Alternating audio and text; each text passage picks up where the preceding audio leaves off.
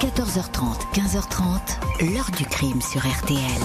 Jean-Alphonse Richard. J'avais 4 ans et demi. On comprend que ben, maman, elle rentre pas tout de suite. Je sais pas ce qu'il a voulu euh, faire euh, au bout de 36 ans de dire ça. Est-ce qu'il a voulu se soulager de quoi que ce soit? Peut-être.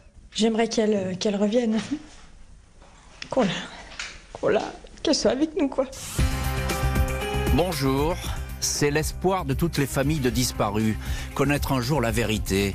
Pendant 36 ans, la famille de Marie-Thérèse Bonfanti s'est jurée de faire la lumière sur la disparition de cette mère de famille, évaporée en quelques secondes dans une localité de l'Isère, 36 ans au cours desquels son mari, ses parents, ses proches n'ont cessé de frapper à toutes les portes, celles des policiers, des gendarmes, des juges et des procureurs, affrontant l'inertie d'une justice trop passive, jusqu'à ce qu'un suspect surgisse le dénommé Yves Chatin. Il n'a pas fallu aller le chercher très loin. En 1986, il avait déjà attiré les soupçons. Pourquoi autant de temps perdu? Comment a-t-on pu passer toutes ces années à côté d'un homme que tout le monde montrait du doigt? Quelle affaire en cache-t-elle d'autres avec d'autres victimes? Question posée aujourd'hui à nos invités, témoins et acteurs de ce dossier, dont le mari de Marie-Thérèse Bonfanti qui nous racontera son combat. 14h30, 15h30, Jean-Alphonse Richard sur RTL. L'heure du crime. Dans l'heure du crime aujourd'hui, l'affaire Marie-Thérèse Bonfanti, 36 ans pour toucher à la vérité. Au printemps 86, cette mère de famille discrète et tranquille ne donne subitement plus aucun signe de vie, disparue en plein jour dans une commune de l'Isère. Ce jeudi 22 mai 86, aux alentours de 15h30, Marie-Thérèse Bonfanti, 25 ans, roule à bord de sa Peugeot 104 blanche en direction du 1140 avenue de la Gare à Pontcharrat, petite ville de l'Isère à 40 km de Grenoble. La jeune femme doit déposer dans une grosse maison du coin qui abrite six appartements une pile de journaux gratuits. Elle se gare juste devant la bâtisse, laissant les clés sur le contact et son sac à main sur le siège passager. Le secteur, près de la n'est pas désert. Deux personnes aperçoivent Marie-Thérèse Bonfanti se diriger avec ses journaux vers l'entrée de la maison. Dernier témoin à avoir vu vivante la jeune femme aux cheveux bruns frisés. En début de soirée, au village voisin de La Rochette, où habitent les Bonfanti, le mari, Thierry, commence à être sérieusement inquiet. Il apprend que son épouse ne s'est jamais rendue comme prévu à 16h30 chez la nourrice qui garde Flavien, son garçon de 6 mois, et Erika, sa fille de 4 ans. Le mari commence alors à quadriller les rues de Pontcharrat, en vain, jusqu'à ce que dans le quartier de la gare, il tombe sur la 104 Peugeot. Aucune trace de son épouse aux alentours. Le mari aperçoit le propriétaire des lieux, Yves Chatin, qui habite une maison annexe, chemin de Renevier. Thierry Bonfanti déplace le véhicule mal garé de sa femme. À 21h, il alerte la brigade de gendarmerie. Les gendarmes de Pontcharrat, puis ceux de la section de recherche de Grenoble, prennent très au sérieux cette affaire. Ils écartent tout de suite un départ volontaire pour se concentrer sur l'hypothèse criminelle. Les enquêteurs penchent pour la mauvaise rencontre. Piste depuis d'autant plus plausible qu'elle semble confortée par un double témoignage. Le chef de gare et un agent de la SNCF qui se trouvait à proximité de la maison Châtain affirment avoir entendu un cri puissant, une plainte qui a peu à peu diminué pour s'éteindre complètement, un cri que n'ont toutefois pas entendu les deux voisins ayant aperçu en dernier la jeune femme. Les gendarmes ratisse la ville, la campagne sans résultat. La famille Bonfanti est des plus modestes, n'a pas de fortune. Le mari lance toutefois un appel désespéré au ravisseur, appel qui reste sans écho. 29 mai 1986, huit jours après la disparition, les gendarmes accélèrent. Ils ont établi une liste de trois suspects qu'ils placent en garde à vue. Le premier et le propre mari de Marie-Thérèse Bonfanti, entendu puis libéré au bout de quelques heures. Le deuxième est l'homme chez qui Marie-Thérèse devait déposer son paquet de jours d'eau. Il n'était pas dans l'immeuble ce jour-là, il se trouvait à la maternité de Chambéry avec sa femme. Le troisième est le propriétaire de la maison, Chatin, Yves Chatin. Ce garçon de 21 ans n'est pas très bavard. Il est jeune mais a déjà un passé judiciaire chargé. En 1979, alors qu'il n'avait que 14 ans, il a agressé une femme qui circulait à vélo. En avril 1985. Il a tenté d'étrangler une automobiliste après un échange d'invectives. Qui plus est, dans l'après-midi de la disparition, un employé de la SNCF aurait vu la voiture de Châtain, une Datsun bleue, le coffre ouvert. Le jeune homme affirme que le cri entendu était celui d'un aboiement de chien. Il dément toute implication dans la disparition après 24 heures de garde à vue. Il est relâché. Si c'est lui, il est très fort, confie à l'époque un enquêteur. Si c'est lui, il est très fort, parole peut-être prémonitoire. On va voir bien sûr dans les chapitres qui suivent quelle orientation euh, va prendre les investigations qui à l'époque ne font que commencer. Bonjour Serge Puyot. Bonjour Jean-Alphonse. Merci beaucoup euh, d'être aujourd'hui euh, dans l'heure du crime. Vous êtes notre correspondant, correspondant RTL à Grenoble et c'est vous euh, qui nous avez révélé sur l'antenne de RTL cette affaire que vous connaissez parfaitement. On est là, Serge, je le disais, à Pontcharrat, petite ville tranquille à la limite de la Savoie. On peut pas dire que ce soit une ville particulièrement criminogène, Pontcharrat. Non, pas du tout, effectivement. Il n'y a jamais d'affaires, en tout cas de grosses affaires concernant des faits divers. Donc petite ville tranquille, vous l'avez dit, de la vallée du Grésivaudan, mhm. euh, où euh, la, vie coule paisiblement et où il n'y a aucun problème d'ordinaire. Euh, un petit mot sur Marie-Thérèse Bonfanti, la disparue. Est-ce qu'elle était menacée? Est-ce que c'était une femme qui avait eu des problèmes? Pas du tout, c'est une jeune mère de famille donc qui a, deux enfants, hein, vous l'avez dit, un de six mois, Flavien, qui elle a accouché récemment donc, et mhm. puis une petite fille, Erika, quatre ans et demi. Et donc pour arrondir les, fins de mois du, couple, elle, distribue des, journaux gratuits euh, à Pontcharrat, euh, donc dans, la ville. Euh, voilà, c'est une vie donc paisible. Et puis elle va chercher ses enfants lorsque Erika sort, sort de l'école ou en tout cas va chez la, nourrice.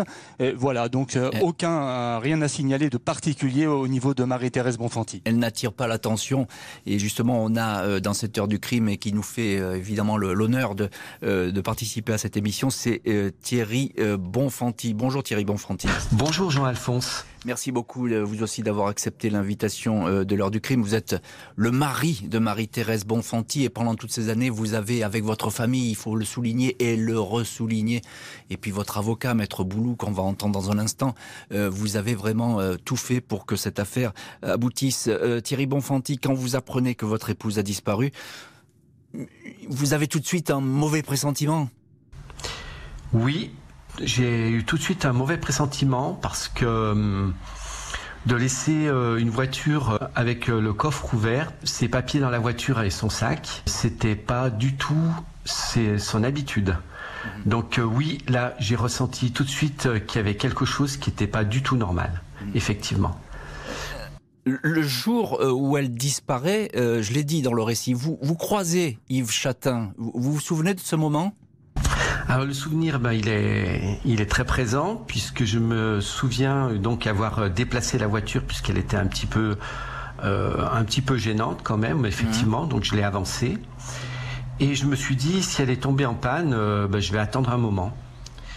au bout de cinq minutes, Monsieur Chatin est, est arrivé avec son véhicule, m'a regardé de façon très insistante et rentré dans sa cour qui était juste devant est rentré chez lui apparemment. Et il est ressorti 5-10 minutes ensuite. Il s'est mis à, à, faire comme s'il venait s'occuper de son barbecue.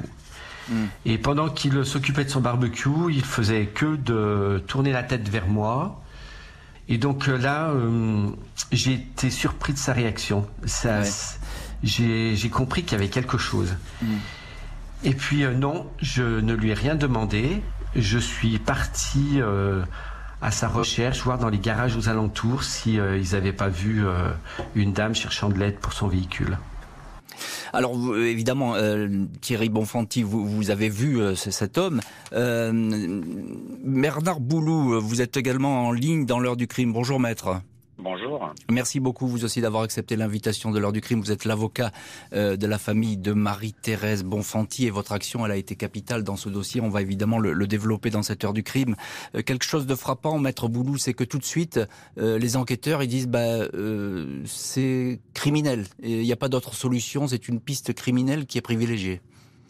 Alors, à l'origine, c'était une, une, piste, oui, effectivement criminelle, puisque c'était plutôt la séquestration qui était envisagée, mais les gendarmes ont, effectivement orienté cette affaire vers une piste criminelle. C'était anormal que cette dame disparaisse une dame sans problème, hein, vous l'avez dit, qui venait d'avoir un, bébé, qui avait une, petite fille qui avait euh, environ 4 ans, donc elle avait elle faisait son travail, elle était bien vue, c'était une, une jeune dame qui euh, était euh, vivante, dynamique, etc. Donc elle n'avait aucune raison mmh. de disparaître. Voilà, donc oui, c'était la piste criminelle. Yves Chatin semble attirer les soupçons, mais il ne va plus être interrogé. Sa piste va se perdre dans une enquête qui ne semble pas mobiliser outre mesure l'autorité judiciaire. Marie-Thérèse Bonfanti, ce suspect que personne ne voulait voir. Un dossier clos après un an et demi d'instruction, pas un jour de plus.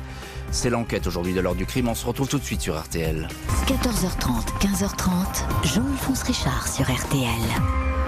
L'heure du crime. Au programme aujourd'hui de l'heure du crime, la disparition en mai 86 dans l'Isère de Marie-Thérèse Bonfanti. Plus aucun signe de vie de cette mère de deux enfants. Malgré la gravité des faits, la justice ne veut pas pousser beaucoup plus loin les investigations. Sur le terrain, les recherches n'ont rien donné pour retrouver Marie-Thérèse Bonfanti.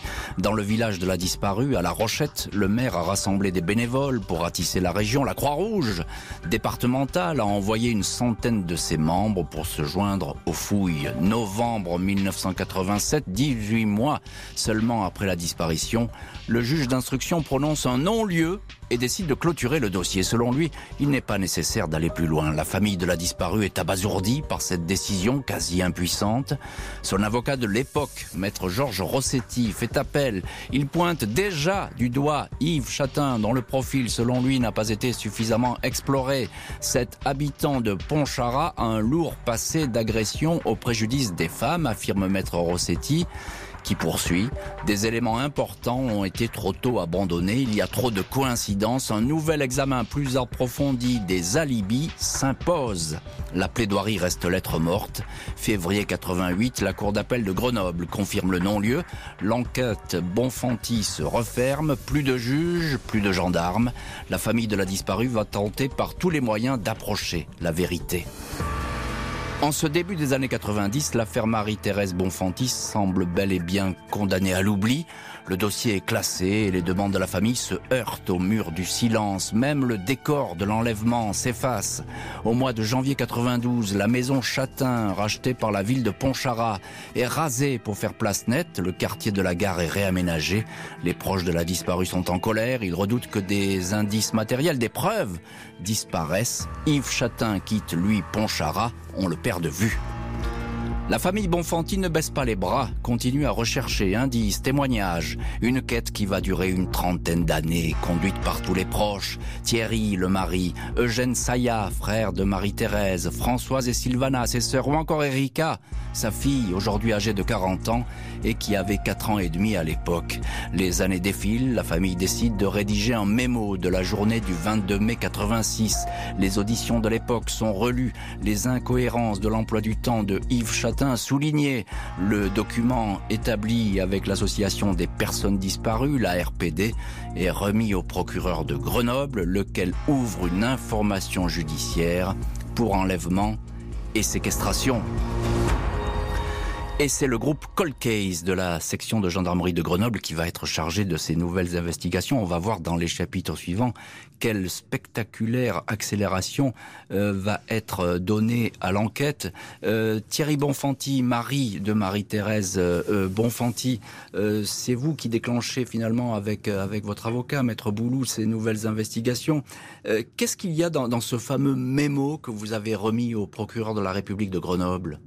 Euh, on a repris un point par point, si vous voulez, toutes les auditions de, personnes qui ont, qui ont été euh, questionnées. Mhm.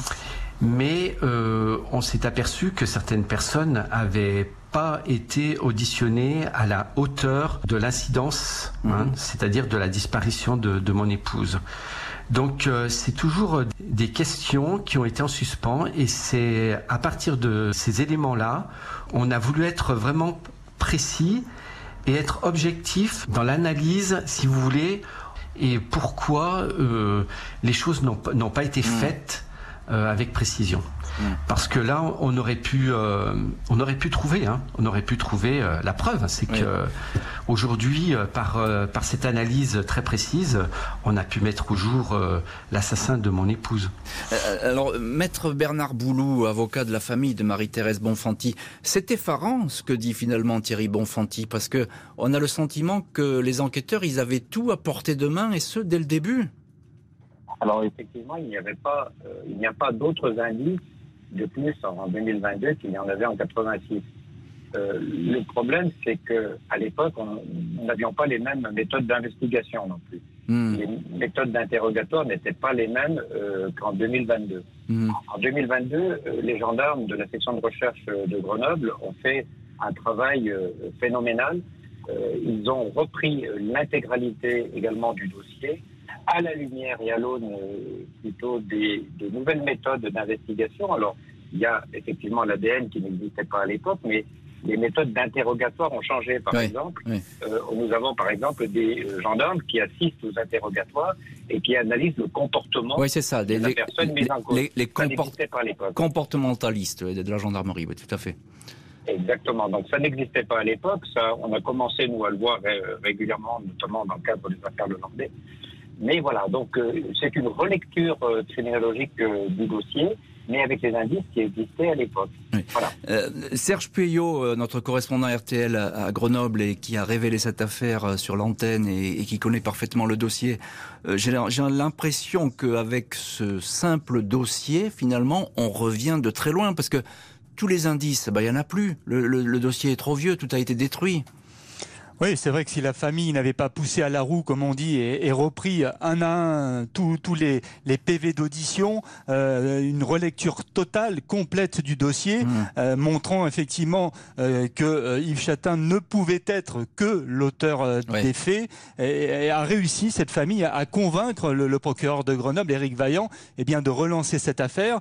sinon, ce n'est pas la justice qui d'elle-même aurait relancé le dossier. Oui, c'est effrayant d'ailleurs. Vous faites bien de le souligner. Thierry Bonfanti, on, entend ce que dit euh, Serge Puyot, euh, mais vous le dites vous-même, sans l'acharnement de votre famille, de la famille Bonfanti, ben, rien n'aurait avancé. Tout à fait. Hein. Effectivement, euh, on n'a jamais rien lâché. D'ailleurs, mes beaux-parents ne sont plus là aujourd'hui, mais en ce qui concerne ma belle-mère, elle a, beaucoup œuvré dans le domaine et il faut lui rendre hommage parce que c'est une mère qui recherchait sa fille. Et effectivement, aujourd'hui, mes beaux-parents sont plus là, mais mes belles-sœurs, mon beau-frère euh, euh et moi-même, eh bien, on n'a pas, on n'a pas lâché l'affaire. Hmm. On n'a jamais lâché l'affaire. Et, et moi, c'est ce que je conseille. C'est, il faut, il faut vraiment être euh, on va dire euh, sa propre justice jusqu'à un certain point, bien sûr. Hein. Euh, mais dans l'analyse, dans la recherche, euh, moi je, je, conseille les familles qui sont dans le même cas malheureusement que, que nous. Euh, de ne pas lâcher et de faire des recherches et de lire et relire, faire relire les dossiers. Euh, c'est très, très important. C'est très important, évidemment, et c'est une belle leçon de, de, courage que vous donnez. Euh, Maître Boulou, c'est quand même effarant que finalement la justice ait lâché l'affaire aussi rapidement et qu'on se retrouve avec une famille qui va comme ça œuvrer dans son coin. Alors vous l'avez rejointe après, mais elle a été très longtemps seule, cette famille. Bah, cette famille était très longtemps seule, mais il ne faut pas euh, oublier qu'à l'époque, c'était une sorte de culture judiciaire. Les hmm. personnes qui disparaissaient, euh, ça n'intéressait pas euh, véritablement à l'époque la justice. Euh, c'est, ça a beaucoup changé ces dernières années, notamment depuis le rapport d'Alest du procureur général de Grenoble, qui a permis donc la création d'un pôle judiciaire euh, colcaise. La gendarmerie nationale a également fait de gros efforts en ce domaine, puisqu'il existe maintenant une, une cellule Diane qui s'occupe justement des affaires non élucidées. Donc aujourd'hui, la culture change. Euh, on voit le résultat. Hein. Euh, ça fait déjà sur Grenoble deux affaires euh, très anciennes d'une trentaine d'années qui ont été résolues. nous en avons encore d'autres dans le stock, comme je peut dire, j'ai une vingtaine d'affaires, mais j'ai déjà trois affaires comme ça qui sont résolues en quelques mois. Donc c'est important cette culture judiciaire et des forces de l'ordre concernant ces dossiers qui est en train de changer. Ah ben, vous faites bien de le, de le souligner. Effectivement, on verra les autres affaires. On verra les, autres affaires qui peuvent évidemment survenir. encore un petit mot, Serge Puyot. Il y a un seul suspect dans cette affaire et tout de suite, c'est Yves Chatin, hein, c'est ça? Ah oui, oui les, les euh, soupçons effectivement se concentrent sur Yves Chatin. Euh, les enquêteurs eux-mêmes pensent qu'il s'agit euh, de, de, de l'homme qui effectivement a fait disparaître Marie-Thérèse Bonfanti, mais il leur manque selon eux l'élément, la preuve. et ils n'arrivent pas à faire craquer Yves Chatin qui est placé en garde à vue pendant un certain nombre d'heures. Et l'homme nie complètement être à l'origine de la disparition de Marie-Thérèse. Et donc ils sont obligés de le relâcher. ils n'ont pas l'élément qui fait craquer ce suspect. Yves Chatin va revenir dans la ligne de mire des enquêteurs. Ils vont alors discrètement se pencher sur le cas de cet homme, un célibataire qui habite toujours la région. Marie-Thérèse Bonfanti, ce suspect que personne ne voulait voir, je l'ai saisi par le cou à deux mains. C'est l'enquête de l'heure du crime. Rendez-vous dans un court instant sur RTL. 14h30, 15h30, Jean-Alphonse Richard sur RTL. L'heure du crime. Elle est allée le retrouver chez lui pour lui demander de s'excuser de son comportement outrancier. Il l'a alors saisi par le cou, à deux mains, et l'a tué par étranglement du crime consacré aujourd'hui à la disparition de Marie-Thérèse Bonfanti dans l'Isère en mai 86. 36 ans après les faits, grâce à la persévérance de la famille, la lumière semble jaillir. Un suspect déjà interrogé à l'époque est placé en garde à vue. Dimanche 8 mai 2022, Yves Chatin, 56 ans, est interpellé chez lui dans le petit village de la Table, en Savoie, à 18 km de Pontcharrat. Cet homme d'un naturel méfiant qui habite seul dans une maison équipée d'une caméra de surveillance chauffeur routier dans une entreprise du coin, est placé en garde à vue. Face aux gendarmes, Chatin finit par admettre qu'il a eu une altercation verbale avec Marie-Thérèse Bonfanti parce que, explique-t-il, sa voiture gênait son passage. Le suspect raconte que le ton est monté, la jeune femme lui a demandé de s'excuser, l'homme a vu rouge et a saisi le cou de Marie-Hélène à deux mains. Il l'aurait étranglé puis chargé son corps dans le coffre de la voiture afin de s'en débarrasser dans la montagne. Selon le procureur, le suspect n'a jamais fait état d'un quelconque mobile sexuel. Yves Chatin est mis en examen pour enlèvement, séquestration et meurtre. Pour les autorités, la priorité est désormais de retrouver les restes du corps de Marie-Thérèse Bonfanti, tout comme pour la famille. On va pouvoir faire notre deuil. Ce crime ne pouvait pas rester impuni. Le suspect connaissait ma sœur. Il l'avait vue enceinte, savait qu'elle venait d'accoucher, indique au journal Le Parisien Françoise Saya. La sœur de Marie-Hélène ajoute, pendant toutes ces années, il a continué à vivre normalement alors que toute notre vie a été gâchée. Et on retrouve dans cette heure du crime maître Bernard Boulou, avocat de la famille de Marie-Thérèse Bonfanti, qui a poussé pour que ce dossier euh, aboutisse. Je sais que vous êtes soumis au, secret, évidemment, de, l'instruction, euh, maître, euh, maître Boulou. Mais qu'est-ce qu'il raconte, Yves Chatin, lors de ce garde à vue? Est-ce qu'il est convaincant? Alors, écoutez, moi, je n'ai pas assisté à la garde à vue. J'ai lu les PV. effectivement, je suis tenu au, secret de l'instruction, secret mm. de l'enquête, donc je ne pourrais pas rentrer dans les détails. Ce je veux dire, c'est que ce sont plutôt les gendarmes qui l'ont convaincu de euh, dire la vérité et euh, de ne pas euh, tergiverser beaucoup plus longtemps, puisqu'effectivement, ils l'ont mis face à des évidences qui existaient à l'époque, mais je vous dis avec les nouvelles méthodes d'interrogatoire qui ont poussé Chatin donc à dire la vérité. Donc c'est plutôt le travail des gendarmes qui a poussé Chatin à dire la vérité, à mon sens, hein, c'est ma lecture en tout cas de la procédure, que Chatin n'a rien avoué de lui-même du premier coup. Oui, alors c'est important de, de, le souligner, Maître Boulou, parce qu'on n'est pas dans quelqu'un qui est dans le repentir ou qui a forcément envie de, de venir euh, raconter ce qu'il a fait.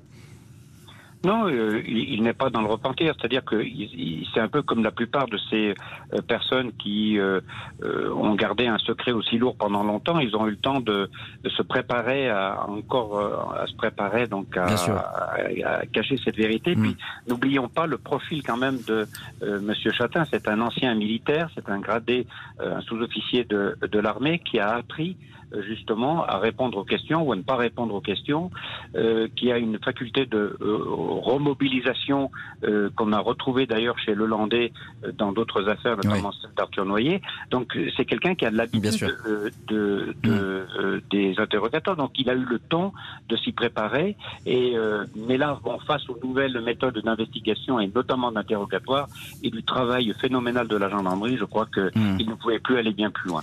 Dossier Le Landais dans lequel, je le rappelle, vous êtes partie civile, maître, Boulou. Euh, Serge Puyot, un petit mot. Euh, ça n'a pas été facile cette, euh, cette garde à vue, hein?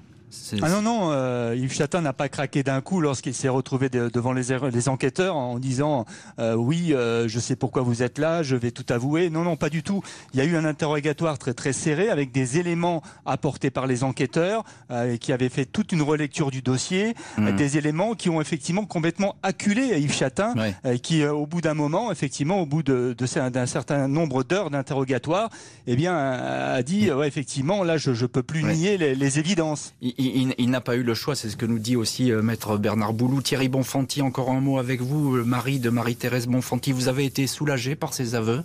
Alors vous pouvez même pas imaginer, j'en ai même les frissons là au moment où vous me posez la question, le soulagement de 36 ans, c'est énorme, énorme, énorme, et euh, c'est un soulagement, vous pouvez même pas imaginer quoi, pour euh, pour tout le monde, hein, pour euh, pour la famille, euh, pour les enfants, euh, pour euh, pour tout le monde en fait. Et même, je, je- je dirais que même pour les enquêteurs là actuellement qui qui sont après travailler sur l'affaire, ils sont- ont- ils ont été vraiment très très touchés. Je l'ai vraiment ressenti. Et il y a une, vraiment une grande volonté de, de faire la vérité jusqu'au bout. L'enquête sur Yves Chatin est bien loin d'être terminée. Les gendarmes de Grenoble vont se pencher sur le parcours du chauffeur routier et ouvrir les dossiers d'autres crimes perpétrés dans la région. Marie-Thérèse Bonfanti, ce suspect que personne ne voulait voir. Marie-Ange, Liliane, l'ombre d'un tueur en série à Pontcharra. C'est l'enquête aujourd'hui de l'heure du crime. On se retrouve tout de suite sur RTL. 14h30, 15h30, Jean-Alphonse Richard sur RTL. L'heure du crime. Aujourd'hui, dans l'heure du crime, la trop longue enquête autour de la disparition de Marie-Thérèse Bonfanti en Isère en 1986. 36 ans après, un suspect mis en examen. Il a avoué avoir tué et fait disparaître la mère de famille. Les gendarmes étudient son parcours. Yves Chatin avait 21 ans quand il dit avoir étranglé dans un coup de colère Marie-Thérèse Bonfanti le 22 mai 86. À l'époque, c'était déjà un garçon costaud pesant plus de 80 kilos pour en mettre 85. Six ans après la disparition, il a vendu la maison familiale de Pontcharra. À l'époque, il est parti s'installer en Picardie. Il est ensuite revenu dans sa région natale, chauffeur routier sillonnant les routes de France et d'Europe. Depuis son arrestation et sa mise en examen, les gendarmes de Grenoble cherchent à savoir si Yves Chatin a un lien avec d'autres affaires jamais élucidées. La première, octobre 81, est celle de Liliane Chevènement, 41 ans. Cette secrétaire avait été découverte étranglée avec un fil de fer autour du cou. Elle se serait trouvée à proximité de la maison Chatin, un suspect toutefois âgé à l'époque de 15 ans seulement. Trois ans plus tard, 1984, Marie-Agnès Cordonnier et Françoise Bruyère, deux autostoppeuses belges, disparaissent près de Pontcharra. Elles se trouvaient à une vingtaine de kilomètres de là. 9 mai 85, une autre autostoppeuse, Marie-Ange Biou, 19 ans, se volatilise à la sortie de la ville, plus aucune nouvelle. En 1992, la mère de Marie-Ange avait accusé Yves Chatin d'être l'assassin de sa fille. Celui-ci avait répondu par un procès en diffamation. Et tout- toutes ces histoires sont bien troublantes. Maître Bernard Boulou, avocat de la famille de Marie-Thérèse Bonfanti, on vous retrouve dans cette heure du crime. Euh, il y a plusieurs cas qui sont euh, étudiés par les gendarmes qui se penchent sur ces vieilles affaires qui ne sont non élucidées. Et, il y en a une qui est très intéressante, c'est celle finalement de la famille Biou, hein, de, Marie-Ange Biou. Euh, c'est la mère qui avait accusé à l'époque Yves Chatin du meurtre de sa fille. Vous vous êtes rapproché de ce dossier, je crois. Alors c'est plutôt la famille qui s'est rapprochée de mon cabinet. Effectivement, elle- lorsqu'elle a entendu parler de l'affaire Bonfanti, les souvenirs sont vite remontés à la surface et la douleur avec, dans la mesure où la maman de Marie-Ange Biou avait soupçonné effectivement cette personne à l'époque. à l'époque également, il y a eu une instruction pour séquestration de Marie-Ange Biou. Cette instruction s'est terminée de la même manière que pour Marie-Thérèse Bonfanti, c'est-à-dire par un non-lieu. Mhm. Et euh, cerise sur le gâteau, euh, la maman de Marie-Ange Biou, euh, qui avait euh, maintenu ses accusations contre la personne citée dans votre reportage, eh bien, a été l'objet d'une condamnation pour diffamation. Je rappelle qu'à l'époque, la diffamation était punissable d'une peine d'emprisonnement. Elle a eu une peine d'emprisonnement qui a été réduite effectivement en appel, mais elle a été condamnée à 5000 francs à l'époque pour de dommages et intérêts. Voilà. Donc aujourd'hui, ils m'ont saisi. Je vous réserve la primeur. Euh, euh, j'ai déposé la plainte entre, contre X euh, pour séquestration de Marie-Ange Biou vendredi dernier entre les mains de Monsieur Vaillant, procureur de la République, qui va effectivement prendre des réquisitions et ou certainement solliciter dans les tout prochains jours, hein, certainement cette semaine, si ce n'est déjà fait, euh, euh, l'ouverture d'une instruction également pour ce dossier. Ah merci beaucoup, maître, maître Boulou, de nous donner la primeur de cette information dans l'heure du crime. Euh, c'est donc une, une action qui s'ajoute à la précédente et effectivement, même si c'est une plainte contre X, on, entend bien que le, le suspect, Yves Chatin, est, directement visé. Euh, il va y avoir, vous, nous le précisez, hein, maître Boulou, il va y avoir une enquête, il va y avoir des investigations qui vont être menées à nouveau sur le cas de cette famille Biou de la disparition de, Marie-Ange Biou, c'est important. Alors c'est très important. De, euh, je, crois que cette enquête va euh, suivre le même sort que euh, celle concernant Marie Marie-Thérèse Bonfanti. Hein, je, suppose, euh, j'en suis même convaincu qu'elle va être transmise à la section de recherche de la gendarmerie de Grenoble, qui devient une des sections les plus spécialisées en France euh, dans cette matière. Et euh, pour voilà, et, on va reprendre l'analyse de ce dossier qu'on va retrouver, qu'on va effectivement hmm. analyser à, l'aune effectivement des, des, nouvelles investigations. Et puis on a des scellés, donc on va pouvoir vérifier si les scellés correspondent hmm. à Marie-Ange Biou. On va voir tout ça et ça va être un long travail, mais nous faisons entièrement confiance, là encore, à la gendarmerie nationale, au parquet et puis au magistrat qui sera désigné euh, dans cette nouvelle affaire. Alors, pour le moment, j'ai porté plainte contre X dans la mesure où je ne sais pas qui est au bout oui, bien, bien sûr, effectivement, la plainte contre X s'impose dans, dans, ce cas-là, et, c'est vous qui l'avez déposé, maître.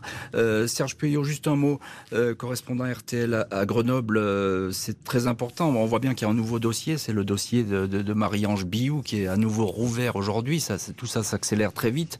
Euh, ça veut dire que le, le suspect, Yves Chatin, peut être entendu oui, il peut être euh, de nouveau entendu, effectivement, parce que si euh, les enquêteurs de la section de recherche spécialisée, donc ils sont trois, hein, trois enquêteurs euh, du pôle Colcaise de la section de recherche de Grenoble, arrivent à, accumuler des, éléments, eh bien, ils peuvent très bien, effectivement, entendre Yves Chatin, le confronter, comme ils l'ont fait, à ces éléments avec Marie-Thérèse Bonfanti.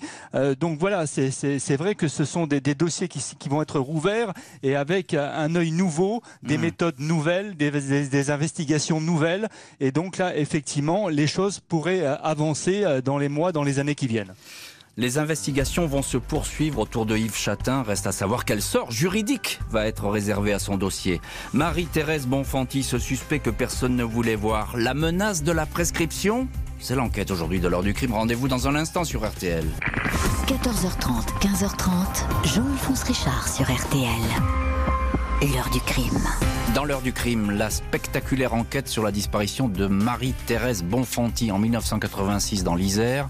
36 ans plus tard, un suspect, Yves Chatin, 56 ans, est à détention provisoire. Question, les faits sont-ils prescrits? Le procureur de Grenoble est des plus lucides concernant l'avancée majeure enregistrée dans l'affaire Marie-Thérèse Bonfanti.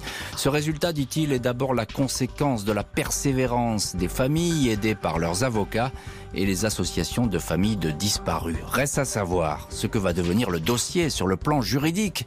L'infraction de meurtre prescrite au bout de dix ans ne semble plus pouvoir s'appliquer. Il va donc falloir que la justice établisse les faits d'enlèvement et de séquestration pour que l'enquête Châtain puisse se poursuivre. La fille de Marie-Thérèse souhaite que l'on retrouve au plus vite le corps de sa mère pour enfin lui offrir une sépulture décente. Ça sera mieux que de la savoir dans la nature. Ce sont les animaux que l'on laisse comme ça. Et on retrouve dans cette heure du crime maître Bernard Boulou, avocat de la famille de Marie-Thérèse Bonfanti, avec euh, cette information que je rappelle, qui est l'information capitale de cet après-midi et qui est donnée dans l'heure du crime.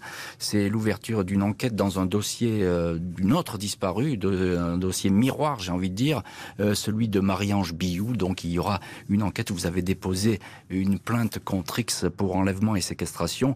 dans cette affaire, maître Bernard Boulou, je le disais, il y a le risque de la prescription dans le dossier Marie-Thérèse Bonfanti oui, alors comme dans beaucoup de dossiers euh, de disparus qui euh, ont, laissé euh, s'écouler effectivement la prescription. Alors à l'époque, ce dossier Bonfanti, comme le dossier d'ailleurs dont on vient de parler, Marie-Ange Biou, la prescription était alors de 10 ans. Alors ce qu'il faut bien comprendre, c'est que le, le, crime de séquestration est une infraction continue, donc mmh. qui peut permettre l'ouverture d'une information comme je viens de le faire, et comme le parquet de Grenoble l'avait fait aussi pour l'affaire Bonfanti alors que le, le crime de meurtre euh, est un crime euh, est un oui un crime instantané. Ça veut dire que le, le point de départ de la prescription c'est le jour de la commission du meurtre. Hmm. Donc euh, il faut se placer en 86 pour euh, Madame Bonfanti et en 85 pour Madame euh, euh Biou. Hmm. Ça veut dire quoi? Ça veut dire qu'aujourd'hui, effectivement, lorsque on aura retrouvé des, des, restes de Madame Bonfanti et ou de Madame Biou, l'infraction concernant la séquestration va stopper net et on va parler de meurtre. Et c'est là que le débat juridique ah, va s'instaurer avec la hmm. défense.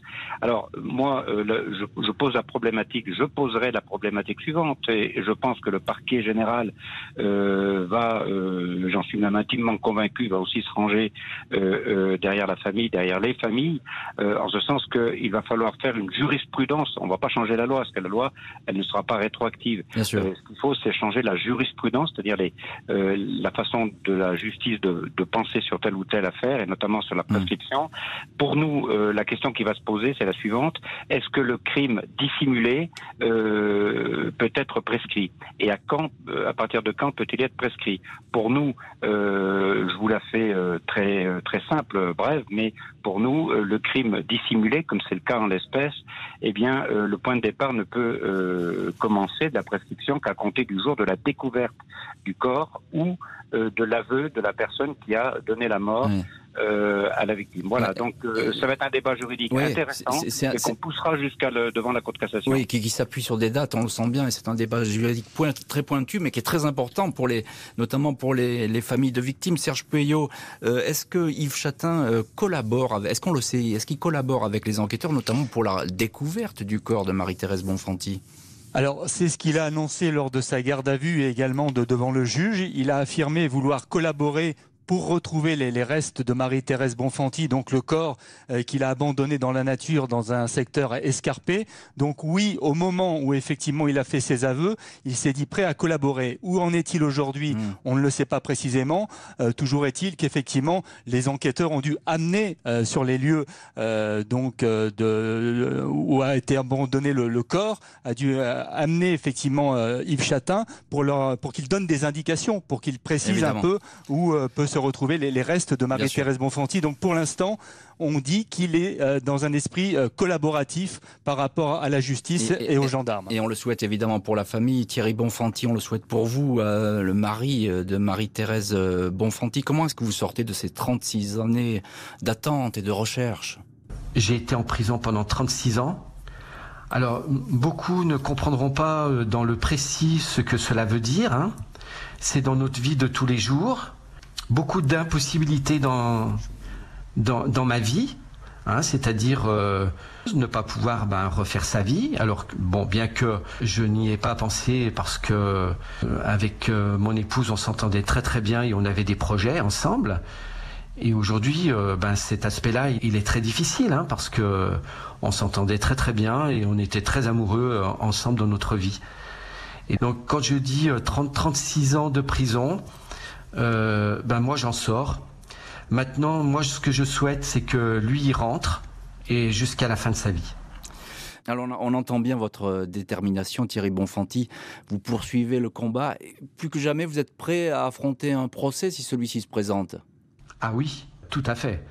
Il faut rester euh, lucide et concentré malgré tout, malgré la douleur. Mhm. Il faut récupérer le corps si, euh, si on peut, hein, puisque nous, ce que l'on veut, c'est qu'elle rentre à la maison. Je ne veux pas que cette personne reste impunie. Ça fait 36 ans, euh, donc elle a pu nuire peut-être à, et certainement à d'autres personnes. Et maintenant, il faut que ça s'arrête. Vous attendez que, Marie-Thérèse Bonfanti rentre à la maison, c'est ce que vous nous dites euh, sur RTL dans l'heure du crime. Euh, je crois qu'il y a des personnes que vous aimeriez remercier dans, dans, cette émission, Thierry Bonfanti. Oui, je voudrais qu'ils me tiennent vraiment à cœur. C'est que je voudrais vraiment remercier l'équipe des enquêteurs parce qu'ils font un travail remarquable. On sent que enfin on veut faire le jour sur cette affaire. Je veux aussi remercier le juge d'instruction et le procureur de la République euh, qui font un travail remarquable, notre avocat, maître Boulou, et puis l'association aussi euh, ARPD. Hein. On remerciera jamais assez des, des, personnes euh, de cette valeur. Jamais on les remerciera assez. Merci beaucoup euh, Thierry Bonfanti, Serge Peyot et Maître Bernard Boulou d'avoir été les invités de l'heure du crime. Merci à l'équipe de l'émission, Justine Vignot, Marie Bossard à la préparation, Dani Matouk à la réalisation. L'heure du crime, présentée par Jean-Alphonse Richard sur RTL.